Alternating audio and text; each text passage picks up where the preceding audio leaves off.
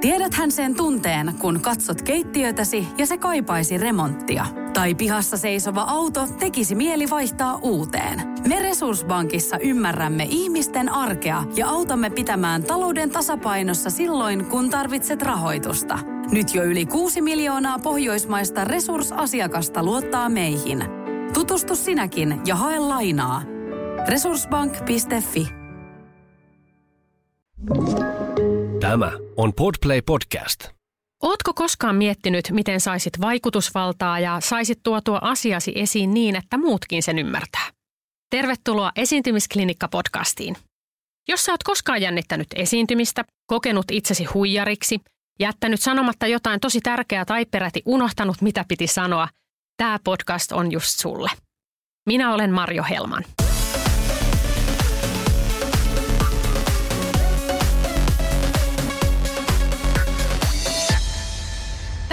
Otetaan vähän glamouria kehiin. Tässä ei ole nyt viime aikoina hirveästi mitään glamouria ollut, kun on ollut koronaa ja vaikka mitä äh, säätämistä tässä. Ja gaalat on jäänyt hirveän vähiin, mitään tämmöisiä tapahtumia ei ole ollut pitkään pitkään aikaan. Niin mä ajattelin nyt, että nyt muutetaan tämä asia ja puhutaan vähän enemmän tämmöistä glamour-asioista.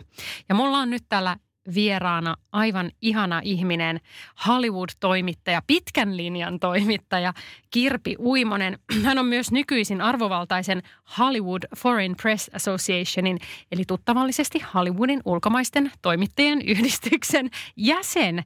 Tervetuloa Kirpi. Kiitos Marjo, ihana olla täällä sun vieraana. Mä oon kuunnellut varsinkin nyt korona-aikana paljon sun podcastia ja yrittänyt itsekin opiskella, että miten minusta tulisi parempi esiintyjä. Joten let's see, miten tämä menee. No tämä on sitten tämmöinen yhteinen ihailijakerho. Ähm, äh, tähän taustaksi se, että että tota, mä olen Kirpin kanssa törmäillyt aikoinaan, kun ennen kuin mä lähdin viestintä- ja esiintämisvalmennusalalle, niin mä olin myöskin jonkun aikaa kiertelin näitä niin sanottuja junketteja, missä Kirpin ei enää tarvitse hirveästi käydä, mutta, mutta mä en ollut niin kokenut ää, tässä, tässä tota, ää, leffa- ja televisiotoimittamisen alalla kuin Kirpi, niin mä kävin sellaisissa junketeissa haastattelemassa maailman tähtiä, mutta en ole suinkaan yhtä paljon niitä haastatellut kuin Kirpi. Ja musta on ihan mahtavaa, että nyt voidaan puhua ihan siis hyvällä omalla tunnolla tällaisista maailman tähdistä ja musta on ihan tosi mielenkiintoista kuulla, ää, mitä, mitä kaikkea siellä oikein tapahtuu vähän tänne päästä tänne sisäpiiriin sisään. Yes. Ja tota, Kirpi, sähän asut Los Angelesissa, mutta oot nyt täällä Suomessa käymässä. Kuinka kauan sä oot siellä Losissa ollut? No mä oon ollut siellä kokopäiväisesti vuodesta 2002 asti. Että aluksi mä menin sinne ihan ensimmäisen kerran vuonna 1999 ja sitten, äh, sitten mä päädyin sinne rakkauden takia muuttamaan kokopäiväisesti. Lähdin täältä Mä olin silloin suosikissa toimittajana ja olin jo tehnyt täällä paljon viihdejuttuja, samoin kuin musiikkijuttuja aikoinaan seuraa. Joten tavallaan se niin kuin viihden maailma ja kenttä oli tuttu. Joten se ei, ja sitten silloin kun mä olin käynyt siellä Los Angelesissa joko junketeissa, niin kuin mitä säkin olit tehnyt tai oot, oot tehnyt, tai sitten lomamatkoja, no ei se ollut varmaan lomamatkoja, mutta tämmöisiä freelance-matkoja, niin, niin se kaupunki oli tullut hieman tutuksi. Toki se äh, muuttaminen pelotti, koska vielä niin kuin 90, äh, no 90-luvun lopussa varsinkaan, mutta 2000-luvun alussa ei ollut vielä sosiaalista mediaa, Facebookia, millä pitää yhteyttä. Et mäkin muistan, että mä menin johonkin kadun kulmaan käyttämään kolikkopuhelinta ja mulla oli niitä niin kuin 25 sentin kolikoita ja niitä pistin sinne, kun soitin äitille, että äiti, täällä mä oon vielä, kaikki on ihan hyvin. No, no sitten niistä ajoista, niin nyt voisi moni ajatella, että ei hitto, että voiko olla siistimpää duunia maailmassa, kun asua losissa ja hengata kaikki päivät siellä jonkun Julia Robertsin ja, ja tota George Cloonin kanssa. Niin, niin kerro nyt, että onko se arki nyt sitten sulle tämmöisenä Hollywood-toimittajana sellaista kuin mitä voisi kuvitella? No se riippuu siitä tietenkin, että mitä kukin kuvittelee. uh, sanotaan nyt näin, että, että Julia Roberts ei kutsu mua lounaalle. Ja äh, George Cloonin kanssa ollaan töissä hyvin äh, mukavissa väleissä, mutta ei hänkään minua kutsu huvilalleen Italiaan. Tosin mulla on kollegoita ja ystäviä, jotka hän kutsuu, että se on mahdollista tulla tähtien kanssa kaveriksi. Mä en, ole, mä en ole ehkä ihan samantyyppinen, tai sitten mä en ollut vielä tarpeeksi pitkään Hollywoodissa, että nyt alkaa tulla se 20 vuotta kohta täyteen. Mutta mitä se arki yleensä on, arkipäivä, mä, mä en tiedä, kenelle se kuulostaa glamuurilta. Multa ehkä siitä on loppu, niin kuin glamuur on läsähtänyt, mutta luultavasti kuulijoille täällä se voi kuulostaa semmoiselta, että useimmat haastattelut ennen koronaa tapahtuivat esimerkiksi semmoisessa hotellissa kuin Four Seasons Los Angelesissa, mikä on tietenkin hieno viiden tähden hotelli. Ja, ja se, se, siellä ollaan päivittäin aamu, kiireisimpinä aikoina aamusta iltaan niin, että aamu alkaa aamiaisella siellä ja loppuu luultavasti lounaaseen tai päivälliseen. Ja sitten siinä välissä tehdään tuntitolkulla ää, erilaisia haastatteluita. Mutta sanotaan nyt näin, että esimerkiksi kun alkaa award seasons ää, normaaliaikana, niin, niin meillä saattaa olla esimerkiksi marraskuussa niin kahdeksan tuntia putkeen haastatteluita. Niin se glamour hieman siitä läsähtää, mutta toki mä olen erittäin erittäin onnellinen ja onnekas siitä, että onhan se työ nyt ihan mielettömän mielenkiintoista ja hauskaa. Ja vaikka se, ne puitteet on joka päivä samat, niin ihmiset tuo siihen niin paljon erilaisia vivahteita, että, että ikinä, ei ole, ikinä ei ole tylsää. No nyt meitä näin, näin tämmöisinä niin kuin tavallisina ihmisinä täällä tietenkin kiinnostaa sit se, että no aika huikeeta, että – Sä saat istua se jossain viiden tähden hotellissa ja sitten vaan niin kuin maailman tähdet tulee siihen sun eteen ja sitten sä kysyt niitä kysymyksiä. Ähm, mutta tota, miten sä valmistaudut tällaisiin tilanteisiin? Että onko sä, joudutko sä psyykkaan ittees edelleen, että jes, nyt mä tapaan sen ja, ja onko mun kysymykset hyviä ja et, et miten sä, miten sä lähet, lähestyt, koska sinähän esiinnyt siinä myös silloin, kun sä heitä tapaat. Miten sä sen koet? Kyllä. No sanotaan näin, että on monia erilaisia äh, tilanteita, missä haastatellaan. Uh, HFPAin, eli Hollywood Foreign Press Associationin jäsenenä meillä on yleensä pressikonferensseja, jolloin silloin pystyy kysymään ehkä kysymyksen tai kaksi hyvänä päivänä, tai niin kuin, no, hyvänä päivänä. Joskus on päiviä, ettei pääse listalle ollenkaan, ja sitten on haastatteluja, jossa voi kysyä enemmänkin. Silloin äh, enää ne siinä tilanteessa ei jännitä, mutta aluksi jännitti ihan sairaasti, koska siinä niin kuin, äh, pressikonferenssihuoneessa voi olla äh, sanotaan nyt näin, että 60 toimittajaa ja 40 studioiden edustajaa ja publicistia katsomassa, että mitä sä teet ja mitä kysytään. Ja jos joku menee vikaa, niin sitähän naureskellaan sitten tietenkin. Ja varsinkin sitten, vaikka mä oon ollut pitkään maailmalla, niin kyllä mulla on se suomalainen aksentti. Ja mulla on suomalainen tapa puhua, mikä on hyvin suorasukainen. Että mä saatan kysyä ihan suoraan, että no, että miksi näin – kun taas sitten italialainen aloittaa sen sieltä, että aurinko paistaa ja sitten on niin vähän satoja, oli sateenkaari ja bla bla bla. Ja sitten ne kysyy jotain, missä ei edes, mä en edes ymmärrä välttämättä, että siinä on kysymystä. Mutta ne tähdet ja Hollywood on tottunut äh, italialaisiin, espanjalaisiin, aasialaisiin aksentteihin, mutta meidän suomalainen aksentti ei ole niin tuttu, koska meitä ei ole niin paljon ollut maailmalla. Joten sitten taas, kun meidän, tai niin kuin Hollywood Foreign Pressin jäsenet tuntee mut, niin meillä on ollut esimerkiksi tilanteet, että mä oon sanonut jotain, ja sitten se tähti on silleen, että no, mitä sä sanoit? Ja sitten se ymmärrä sitä jotain sanaa, mitä mä niin painotin sen väärin. Niin sitten jo, jotkut pari kollegaa aina toistaa sen sieltä. Ja nyt mä jo nauran niille tilanteille, mutta tietenkin kun se aluksi kävi, niin mä olin silleen, oh my god, että et, et, et, miten noloa. No nyt sitten on tullut sitten osa sitä mun imakoa, eikä sitä enää niin paljon tapahdu, mutta aluksi tietenkin. No, ne on niin kuin yksi osa. Sitten jos on niin kuin, um, pyöreän pöydän haastatteluita, missä on ehkä sanotaan näin, että 6-10 tyyppiä, niin siinä taas on kauhea kilpailu siinä mielessä, mä otan vähän takapakkiin HFPn pressikonferensseissa meillä on lista, minne pist, niin kuin, että meillä on moderaattori, joka sitten aina antaa sulle sen vuoron, että sä oot pistänyt itse listalle, joten se on hyvin järjestäytynyttä, että siinä ei tarvitse tapella siitä kysymysvuorosta.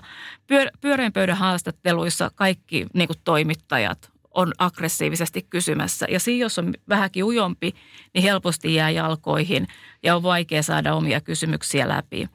Aluksi kun sitten on niin kauan aikaa. Alu, kyllä ne aluksi jännitti, mutta sitten oppi siihen niin kuin vähän siihen, että maailmalla on pakko oppia siihen vähän kyynärpää taktiikkaa. Että on vaan puhuttava, vaikka, vaikka viisi ihmistä puhuu samaan aikaan, niitä on vaan jatkettava sitä kysymystä, koska se, joka sen äänekkäimmin kysyy, niin se sen vastauksen myös sit sieltä saa. Ja sitten taas televisiohaastattelut, niin ne mua vieläkin jännittää, kun se – aika on niin lyhyt. Sulla on se mitä, 3-5 minuuttia. Ja sitten sulla pitäisi olla joku näkökulma siihen. Ja ehtä sä ikinä tiedä, kun sä istut siihen haastattelutuoliin, että mitä se toinen ihminen sanoo ja saaksa just sen asian sieltä, mitä siihen pitää, pitäisi saada siihen sun segmenttiin. Ja, ja sitten siinä voi tapahtua mitä, nimenomaan mitä tahansa. Ja sitten sä meet silleen, että no okei, että kerrankin mulle kävi niin, että mutta mut siitä tuli hyvä juttu sitten. Mutta että joku niin kuin George Clooney kertoo, että kuinka se käy ostamassa, jos se tulee kapakasta, niin sitten sen jälkeen jonkun in and out burgerin. Mutta siitähän tuli hauska juttu, mutta ei siitä nyt tullut ehkä juttu. Että riippuen siihen, että mihin se juttu on menossa, niin jos asiaohjelmaan esimerkiksi se myy, niin silloin sä oot silleen, että okei, että mä en nyt saanut tästä maailman poliittista tilannetta. Että sitä, sitä ei voi mitenkään niin kuin editoida sen jälkeen ja pelastaa sitä tilannetta. Joo, se on kyllä, se on, se on juuri näin. Sä nyt juuri elävästi toit mieleen ne mun vuodet siinä, kun kiertelin niitä junketteja. Ja mähän tein nimenomaan näitä televisiohaastatteluja ja se oli Joo. hirveä tilanne siinä mielessä, että musta tuntuu, että kyllähän nyt jokainen jännittää sellaista, jossa me Johnny Deppia haastattelen. Että totta kai, totta kai tulee sellainen, oh, katsonko silmiin, mihin katson kengän kärkiin syyllisesti. Ja sitten kun sulla on se kolme minuuttia aikaa maksimissaan ehkä, kyllä ne aina jännitti. Ja sitten se on, se on hirveätä, kun siinä on tietysti ne kamerat myöskin, että, että tota, mm, sekin on ekstra jännitys tietenkin. On, ja ne kamerathan ei ole ikinä imartelevassa tai mairittelevassa kuvakulmassa ei. toimittajia kohtaan, koska ne on tehty just niin, että se on average-ihminen, eikä ole average-ihmistä. No aina, vaan just silleen niin kuin, ai taas kaksoisleuka heiluu, kiva, onko tätä pakko näyttää? Mutta siinähän voi aina sitten itse päättää, että kuinka paljon haluaa näyttää sitä omaa kasvuaan. Että mun, mä, mä ratkaisin sen aina niin, että mä näytin yhden kysymyksen niin, että se mun kysymys tulee sieltä sillä lailla niin kuin se tulee siinä aidossa tilanteessa ja sitten muuten näytettiin vaan sitä jotain filmiklippiä tai, tai tota sitä tähteä, tähteä puhumassa, että se oma naama näkyy vaan kerran siellä. Ilman muuta. Kyllä mäkin olen ollut sellaisissa tilanteissa, että mä oon just sanonut ö, ihmisille, joka editoi niitä, että mä oon silleen, voitko pistää vain kaksi sekuntia, kiitos, että jos on pyydetty, että näkyisi muutamankin kerran. Mä oon silleen, että wait a minute, wait a minute. Et se on kuitenkin mielenkiintoisempi se tyyppi, ketä mä haastattelen.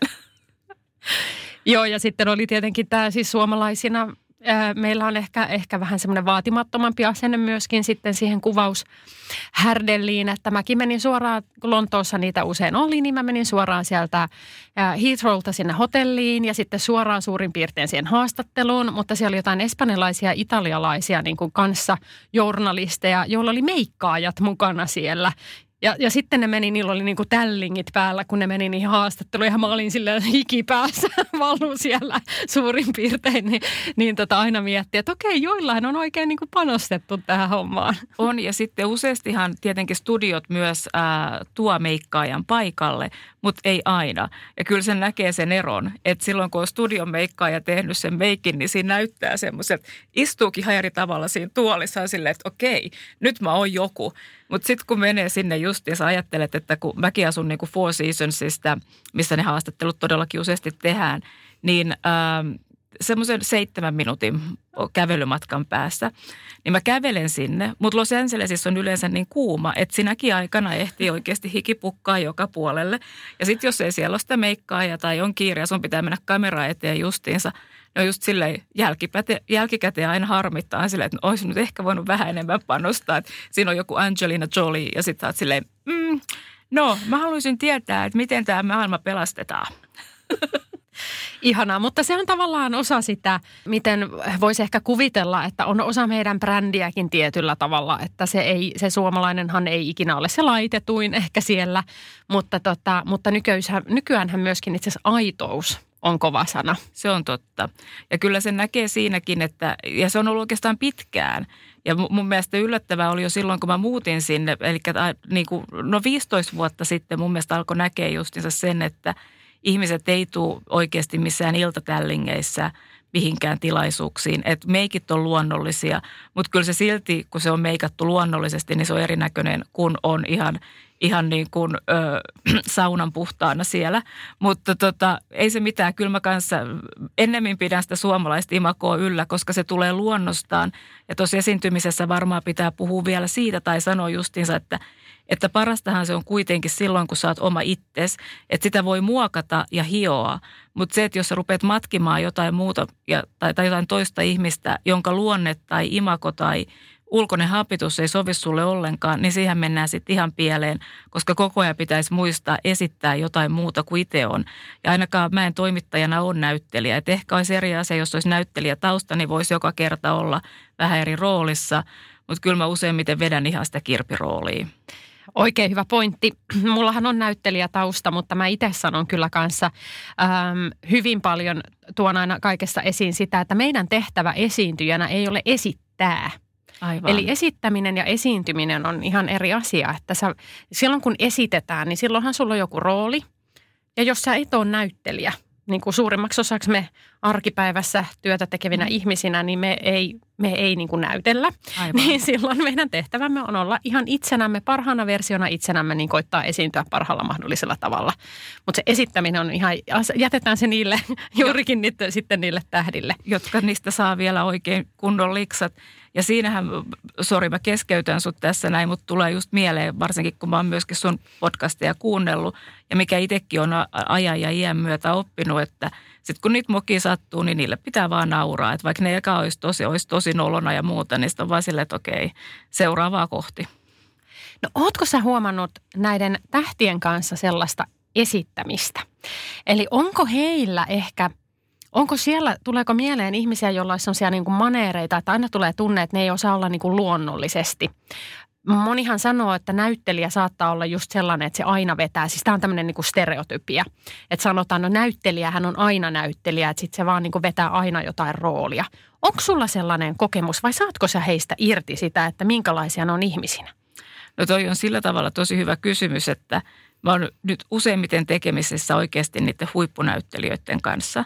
Joten who knows, voihan ne vetää koko ajan roolia, että ne on niin kuin niitä Matti Veikäläisiä tai Matti, joka päivän liisoja, mutta silti ne näyttelee sitä roolia. Että sitähän mä voi tietää. Mutta useimmiten, varsinkin nykypäivänä, niin tuntuu siltä, että sieltä tulee ihan aito ihminen. 80, no 80-90 prosenttia ihmisistä kuitenkin – mä sanon me, käytiin Marion kanssa tässä aikaisemmin keskustelu, että me tarkoittaa siis yleensä HFPAtä. Niin, niin, Eli sitä Hollywoodin Foreign Press Associationia, joo. joka järjestää Golden Globea, eikö näin? Kyllä. Yes. yes. Niin, niin me järjestönä ja järjestön toimittajina tavataan niin useasti vuodesta toiseen ja joskus esimerkiksi sanotaan näin, että oli yksikin vuosi, että me haastateltiin neljä kertaa Nicole Kidmania. Että jos hän nyt sitten joka kerta tulee ja vetää sinne jonkun roolin, niin kyllähän sen näkisi. Että et kyllähän tulee sinne aitona ihmisenä ja, ja se, minkä mä oon oppinut näiden niin kuin viimeisen kymmenen vuoden aikana, oli, mikä oli mulle suuri yllätys, oli se, että aikaisemmin Junketti-toimittajana, kun hänen kanssaan sai justiinsa niin lyhyen ajan, tai ne oli niitä niin kuin pressikonferensseja, missä yleensä oli Nikolin lisäksi muita näyttelijöitä tai ohjaaja tai tuottaja, niin hän ei päässyt kertomaan tai näyttämään sitä, kuka hän on. Ja nyt kun me sitten yleensä tehdään HFPAn pressit on niin, että on yksi näyttelijä, tuottaja, ohjaaja kerralla, niin, niin äh, niin, niin siinä pääsee niin paljon pintaa syvemmälle. Ja Nicole Kidman on yksi niin kuin maailman lämpimimmistä ja ihanimmista ihmisistä, joka avoimesti kertoo oikeasti haasteista, mitä hän on käynyt läpi. Ja se on semmoista, että, että mä en niin kuin, mun on kauhean vaikea uskoa, että hän fuulaisi siinä tilanteessa. Ja mun mielestä suurin osa ihmisistä on tämmöisiä, mutta riippuu siitä, että missä kohtaa elämäänsä he ovat – että mitä he ovat valmiita kertomaan. Sitten on ihmisiä, jotka on varautuneimpia tai on esimerkiksi tosi ujoja, niin kuin James Franco oli aikaisemmin semmoinen, että, että hänestä oikeasti näki, että hän jännitti niin paljon, että hän ei tehnyt mitään muuta kuin tuijotti sitä pöydän reunaa haastattelutilanteissa. Mutta sitten kun hän alkoi opettaa koulussa elokuvan tekemistä, niin hän löysi uuden intohimon ja ymmärryksen siihen niin kuin toiselle puolelle myöskin, että mitä ihmiset tekee. Niin, niin tota, nykyään hänkin osaa ja kykenee ja pystyy puhumaan pitkiä lauseita ja keskustelu pysyy yllä. Mutta useasti se on niinku sen ihmisen persona, että sitten joku on varautuneempi ja silloin hän ei tuo itseensä täysin siihen. Toiset on esimerkiksi George Clooney, joka on sanonut, että hei, että mä voin näissä haastatteluissa kertoa, mitä mä haluan, niin kuin puhua teidän kanssa. Mä ymmärrän sen, että, että teille ei ole aina toimittajina valtaa sitä, että mikä se otsikko on, mutta mä en voi myöskään jännittää sitä, koska muuten tämä tilanne on tosi niin kuin lattee. Et, et, et paljon ihmiset siellä ja niin kuin varsinkin isommat maailmantähdet on oppinut antamaan itsestänsä paljon ja ainakin tarpeeksi paljon niin, että heistä saa mielenkiintoisia juttuja. Sitten on niin kuin, miehet, mun mielestä voi sanoa, että aika useasti alle nelikymppiset miehet ei uskalla kauheasti kertoa. He, he, niin kuin, heitä on vaikea päästä he, niin kuin syvälle, saada oikeasti syvä haastattelu, missä nyt puidaan asioita verrattuna sitten taas johonkin Anthony Hopkinsiin, joka aikaisemmin saattoi olla hankalan ihmisen maiheessa, maineessa ja, tota, ja joka nykyään on just semmoinen, että että et puhuu ummet ja kaikkea. Että on niin, kuin niin muuttunut näinä vanhoina päivinä, että hän on oikeasti miellyttävä haastatella ja aina tulee semmoinen, niin kuin, että ei ole todellista, että tämä haastattelu meni hyvin. Mä pyörittelen täällä silmiä siis. T- että tota, kun mä kerron näistä mun vuosista junkettitoimittajana, niin mun inhokki haastateltava oli Anthony Hopkins. Ja se on ainoa haastattelu, minkä mä oon joutunut jättämään kesken, että mä oon kävellyt ylös tuolista ja sanonut, että tämä jää tähän. Ja tota, tämä johtui siis siitä, että, että hän, hän oli tällaisella niin perseily päällä sinä päivänä ja, tota, ja, ja hän ei vastannut mihinkään kysymykseen. Hän vastasi joka kysymykseen näin. Angelina Jolie is a fantastic actress. Äh, oli aivan ihana tehdä tätä elokuvaa. Ja sitten mä saatoin kysyä niin kuin ihan piruutta, niin mä kysyin häneltä seuraavan kysymyksen, mikä on sun lempiväri?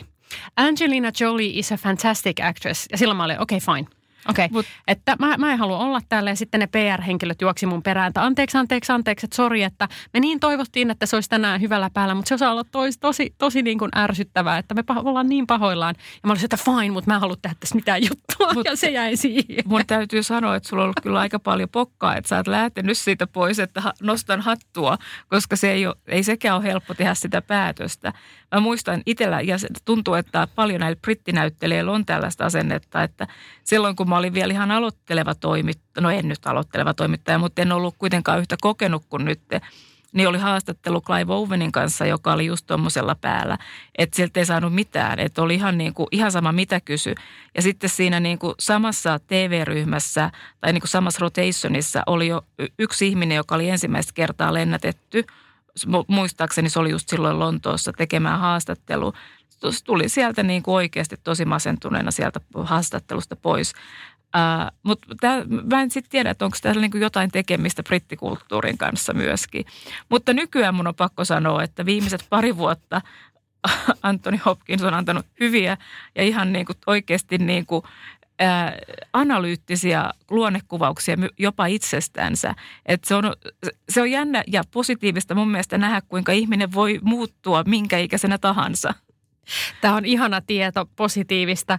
Ää, mä, mä, saatan, mä, mä pysyn edelleen kannassani, koska mulla oli huono kokemus, mutta ihana kuulla, että hän on ihmisenä mennyt eteenpäin. Olen onnellinen hänen puolestaan tässä asiassa. Kyllä, ja rakkaus tekee ihmeitä.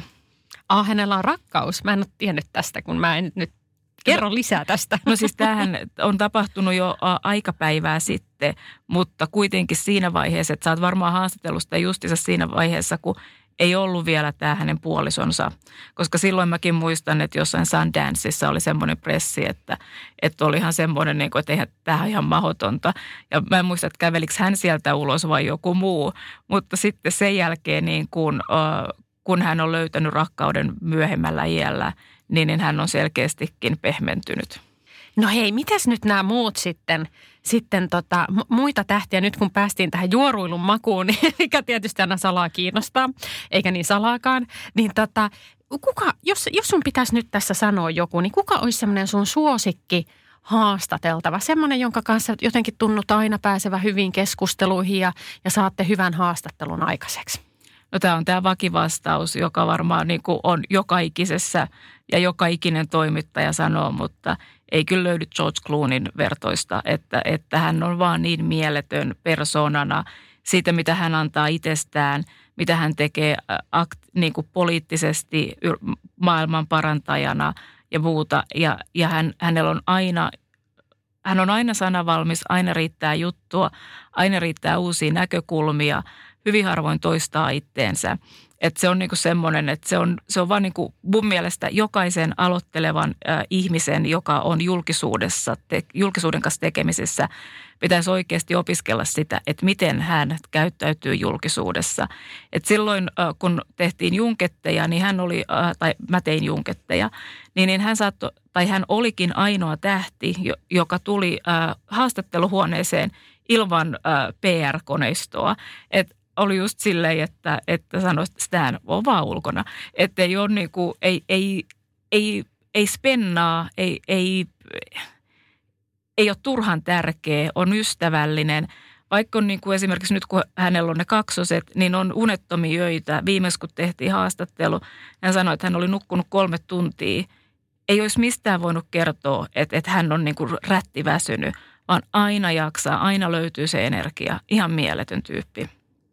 No kuka olisi tämä sitten antiteesi tähän, että kuka, mä tiedän kuka mulla on, mutta kuka sun mielestä on taas sitten semmoinen, että se on kuin kivirekee vetäissä, että sä sieltä mitään vastauksia tai on sitten tosi jotain muuten kylmä ja nihkeä? No mä oon joskus nuorempana sanonut, vastannut näihin, mutta mä ajattelen, että, että kun mä oon nyt Hollywoodissa asun, niin poliittisesti on ehkä tärkeämpää olla kertomatta, että, että kuka tai ketkä on sellaisia. Mutta mä sanon, että yk, kysymyksessä olisi taas yksi brittitähti, joka on tosi iso. Ö, isoja elokuvia tekee, mutta hänkin on nyt ihan viime vuosina muuttunut mukavammaksi. Että on ihan semmoinen, niin kuin, että okei, että siellä on taas rakkaus pehmentänyt miestä.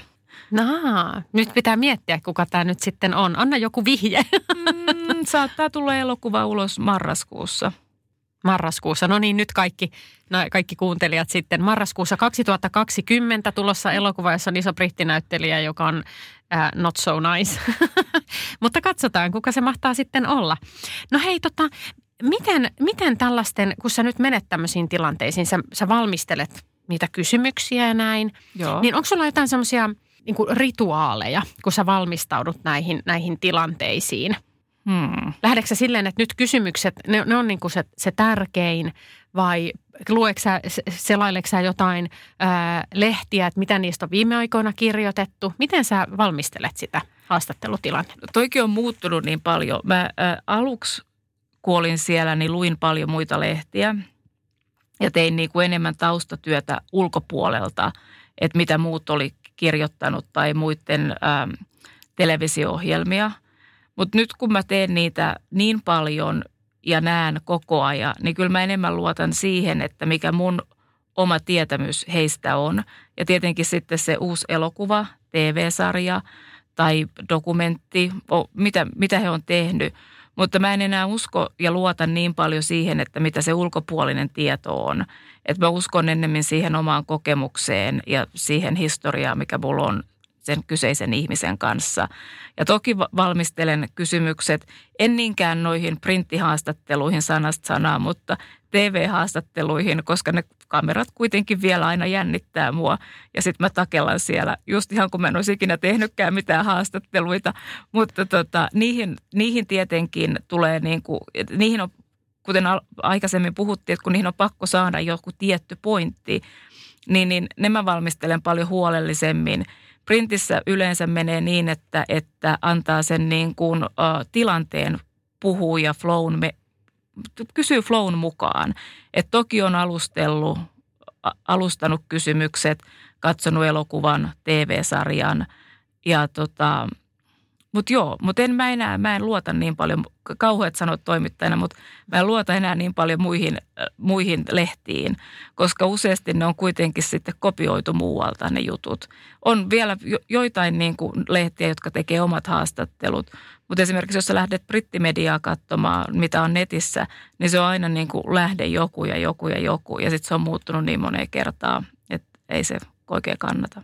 Sä sanot, että sä, sä jännität, varsinkin jos on ne kamerat siinä, mutta muuten Kyllä. nämä printtijutut ei hirveästi jännitä. Ootko sä koskaan mennyt sekaisin sanoissa tai punastunut tai jollain tavalla sössinyt sitten siinä tilanteessa niin, että on vähän hävettänyt? Onko ollut tilanteita? On. Mulla on ollut lukihäiriö. Joo, sanat menee sekaisin.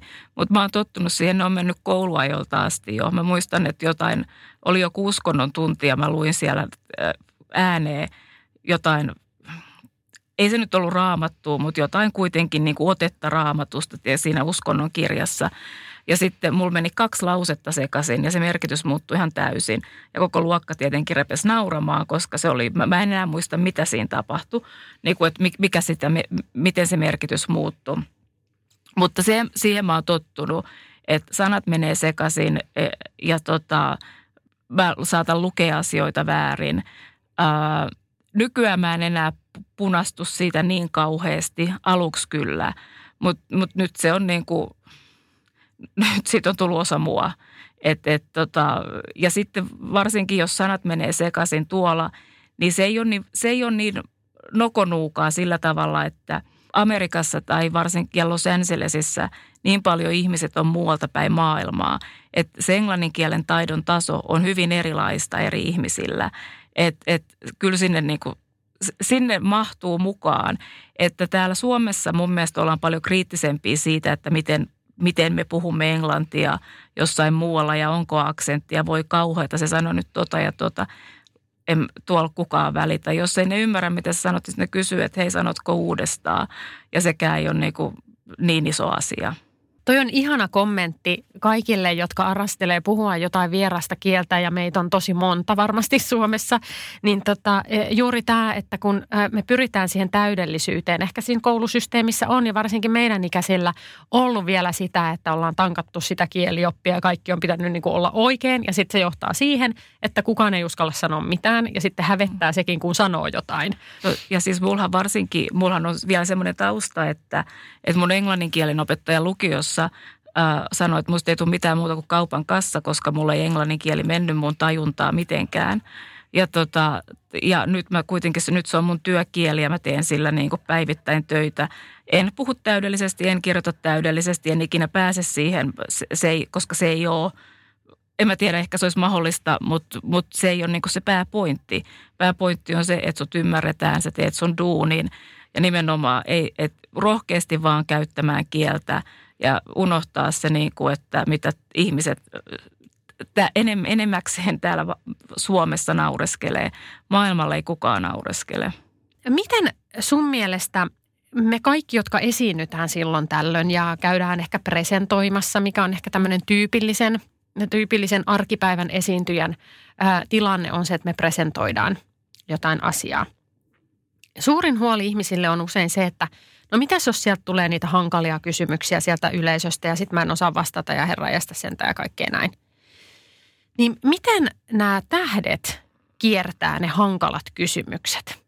Onko sä huomannut jotain semmoisia kikkoja, millä tavalla ne pääsee eroon niistä semmoisista vähän ikävistä kysymyksistä, mihin ne ei oikeasti halua vastata? On. On moni, moni kikka, monia kikkoja. Äh, tota, ensimmäinen on ihan vaan se, että toiset sanoo, että mä en halua puhua siitä se on hyvin yksiselitteinen. Joku voi sanoa, että hm, onpa hyvä kysymys, mutta mun pitää miettiä vastausta, että mä en niinku tiedä justiinsa, että mulle ei tule nyt just mieleen. Tai sitten esimerkiksi, jos puhutaan maailmanpoliittisesta tilanteesta tai muista, voi sanoa, että, että mä en ole seurannut tarpeeksi sitä asiaa, että mä en voi kommentoida. Että kyllä siellä on aina, kyllä ne, ne niiden coachit opettaa heidät tai heille, kuinka niistä selvitään. Mutta yleensä ne tulee aika ystävällisesti just silleen, niin että, että joko niistä ei puhuta tai sitten kiertoteitse, tai voidaan jopa sanoa, että mä palaan tähän asiaan myöhemmin. Että niin kuin, että sitten, että miten se niin kuin oma ajatus rullaa. Mutta tuommoisia niin tekniikoita sieltä ihmiset käyttää aika paljonkin. No kuinka paljon, sä sanoit, että George Clooney ei, ei tarvitse niitä PR-henkilöitä sinne, sinne tota, koko ajan häräämään sinne taustalle, niin Kuinka paljon on sellaisia tilanteita ollut sulla, että joku PR-henkilö, kun nehän aina väijyy siellä, siellä sitten takana ja kuuntelee joka hemmetin kysymyksiä. Ja jos ei se miellytä, niin sitten niin kuin mun tapauksessa kamerat laitettiin pois päältä. Ää, tai sanottiin, että jotain, että älä kysy tuota. Mehän sovimme, että älä kysy tuota. No sitten kun kuitenkin haluaa kysyä sitä sen kysymyksen, niin tota, ää, miten, on, onko tällaisia tilanteita tullut sulle, että joku PR-henkilö on jyrähtänyt siellä – on varmaankin tullut, mutta enemmän mulle tuli, tämä on itse asiassa hassu, hassu asia, mutta enemmän mulle tuli ongelmia täällä Suomessa ollessa toimittajana, kun mä olin nuori toimittaja, musiikkitoimittaja, mä halusin olla jotenkin repäsevä ja yliampua asioita. Niin silloin mä sain enemmän kyllä palautetta kysymyksistäni tai tyylistä tai jostain asioista, mitä mä, niin kuin, miten mä kuvailin asioita tuolla tota, Losissa on ehkä niin, että, että mun kollegat on aina kysynyt sitten niin kuin niitä enemmän provosoivia kysymyksiä. Että mä en oikeastaan muistaakseni joutunut siellä kertaakaan niin sanotusti puhutteluun, niin kuin mitä, mitä siellä voi tapahtua. Olen kyllä nähnyt sellaisia tilanteita. Ja sitten esimerkiksi silloin, kun esimerkiksi Brad Pitt ja Angelina Jolie – alkoivat olla yhdessä, niin silloinhan studiolta tuli Mr. and Mrs. Smith elokuvan ennen kuin meni sen Junketin tekemään, niin piti allekirjoittaa paperit, että mitään henkilökohtaisuuksia ei kysy. Et, et kyllä, kyllä siellä on niin paljon tuommoisia tilanteita, missä yritetään kontrolloida, ää, varsinkin siis Junkettitilanteissa.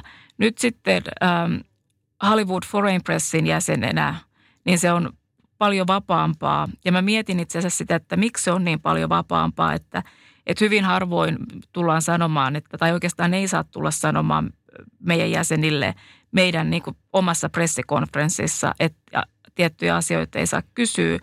Ja se johtuu siitä, että, että Hollywood Foreign Press ähm, on, ollut, on toiminut 1940-luvulta lähtien. Eli vuosikymmenien aikana se on saavuttanut semmoisen statuksen – että, että sillä on mahdollisuus olla neuvotella ää, erilaiset ää, käyttäytymismallit ja niistä ei ole annettu periksi sen jälkeen. Että ne on varmaan joskus, tiedäksä, kun ajateltuna näin, että 60-, 70- ja 80-luvulla toimittajat meni vielä esimerkiksi tähtien koteihin haastattelemaan. Ne ei siellä ollut sitä PR-koneistoa, että kun se on toiminut niin kauan ilman sitä PR-koneistoa, PR-koneisto on tullut paljon myöhemmin tuommoisessa massiivisessa mittakaavassa, mitä se on nyt, niin, niin mukaan, niin ne ei ole pystynyt muuttamaan sitä, mikä on tieten, käytäntöä, mikä on tietenkin meidän jäsenten onni. Ja, tota, ja sitten osa on myös sitä, että, että me tietenkin me tehdään tosi läheistä yhteistyötä jatkuvasti sen PR-koneiston kanssa sen takia, että, että, että meillä on erilaisia työryhmiä, jotka järjestää niitä haastatteluita HFPAille – eli just niitä pressikonferensseja. Joten nyt sitten se, että kun oli Junketti-toimittaja, niin ei oikeastaan tuntenut niitä PR-tyyppejä niin hyvin ja ehkä studioiden PR-tyypit joo, mutta ei niitä henkilökohtaisia PR-tyyppejä. Ja nyt sitten vuosien aikana sä opit tuntemaan ja sitten tulee tämmöistä keskustelua niin kuin esimerkiksi meillä on, että se on niin kuin puoli ja toisin, mutta se ei ole enää, siinä ole se samanlaista auktoriteettia kuin mikä siinä on silloin, kun sä et tunne ihmisiä hyvin. No ihan tähän lopuksi me aloitettiin tuosta gaala-asiasta, tai minä aloitin, koska nyt ei ole mitään gaaloja, ja säkin puhuit siitä, että normaalina awards seasonina, eli, eli tota gaala-aikana, mikä tuossa sitten pitäisi tässä kohta alkaa, niin mikä on nyt itse asiassa tilanne? Onko mitään gaaloja? Golden Globit, mitä, mitä tapahtuu siellä saralla? Onko mitään tulossa? No tietenkin me pidetään tai toivotaan, että, että voitaisiin pitää. Golden Globien päivä muuttuu tammikuusta äh, helmikuun viimeiseksi sunnuntaiksi. Oskarit äh, siirtyi siitä helmikuun viimeisestä sunnuntaista äh, huhtikuun loppupuolelle. Äh, nyt tämä podcast tulee tietenkin sen jälkeen, kun nyt on tehty, äh, Emit on tänä viikon loppuna. Se on ensimmäinen kerta, kun me nähdään, että miten, miten joku award-skaala toimii korona-aikana. Ensi vuoden kaaloille toivotaan, että on tullut rokote, että päästäisiin tekemään ne jossain muodossa. Ja toivotaan todellakin, että saadaan live-lähetysaikaa, koska kyllähän se kuitenkin on ihan eri fiilis, kuin että jos nyt sitten tehdään kaalat, niin kuin että, että ihmiset ottaa sen palkinnon vastaan, niin on Zoomissa silleen, hei, and I wanna thank bla bla bla. Niin justi. Ja sähän oot nyt jo, sähän oot käynyt Golden Globeissa ja kuinka monta kertaa? Uh, no mä olin ensimmäisen kerran 2012, että mitä siitä tulee kahdeksan kertaa. Mm. No kerro nyt joku vinkki tähän Yle, loppuun vielä siitä, että kun nyt lähtee tämmöiseen gaalaan, mitä Suomessa ei hirveästi edes ole, me ei järjestä tämmöisiä mega, megagaaloja. Miten sä siihen valmistaudut? Onko siellä semmoista, jos ajatellaan Oscareita, Golden Globeja, onko siellä koko kaupunki sekaisin? Onko, onko tota, miten, miten, miten sinä valmistaudut siihen ja miten ne tähdet valmistautuu tällaisiin isoihin gaaloihin? No mä ensin sanoin, että kai mä oon ollut yhdeksän kertaa. Ja sitten totta, joo, koko kaupunki on sillä ta- tavalla sekaisin, että mä voin puhua nyt Golden Globeista, Oscarit, koska Oscareissa mulla ei ole mitään tekemistä. Toki tiedän sen, että Hollywood ja Highland ää, risteys on suljettu siellä. Mutta Golden Globe tapahtuu Beverly Hillsissä. Se niin kuin viikonloppu perja- sunnuntais, sunnuntaina, niin ää, keskiviikosta lähtien yksi kadunpätkä on siellä Beverly Hillsissä suljettu. Ja sitten tai torstaista lähtien. Ja lähemmäksi kun mennään sunnuntaita, niin koko siitä se niin kuin alue on hyvin tarkkaan vartioitu. Sinne ei pääse kukaan ulkopuolinen. Pitää olla credentials, että, että, että pääsee, pääsee sinne hotellille Beverly Hiltoniin ja tietenkin hotellin asukkaat pääsee.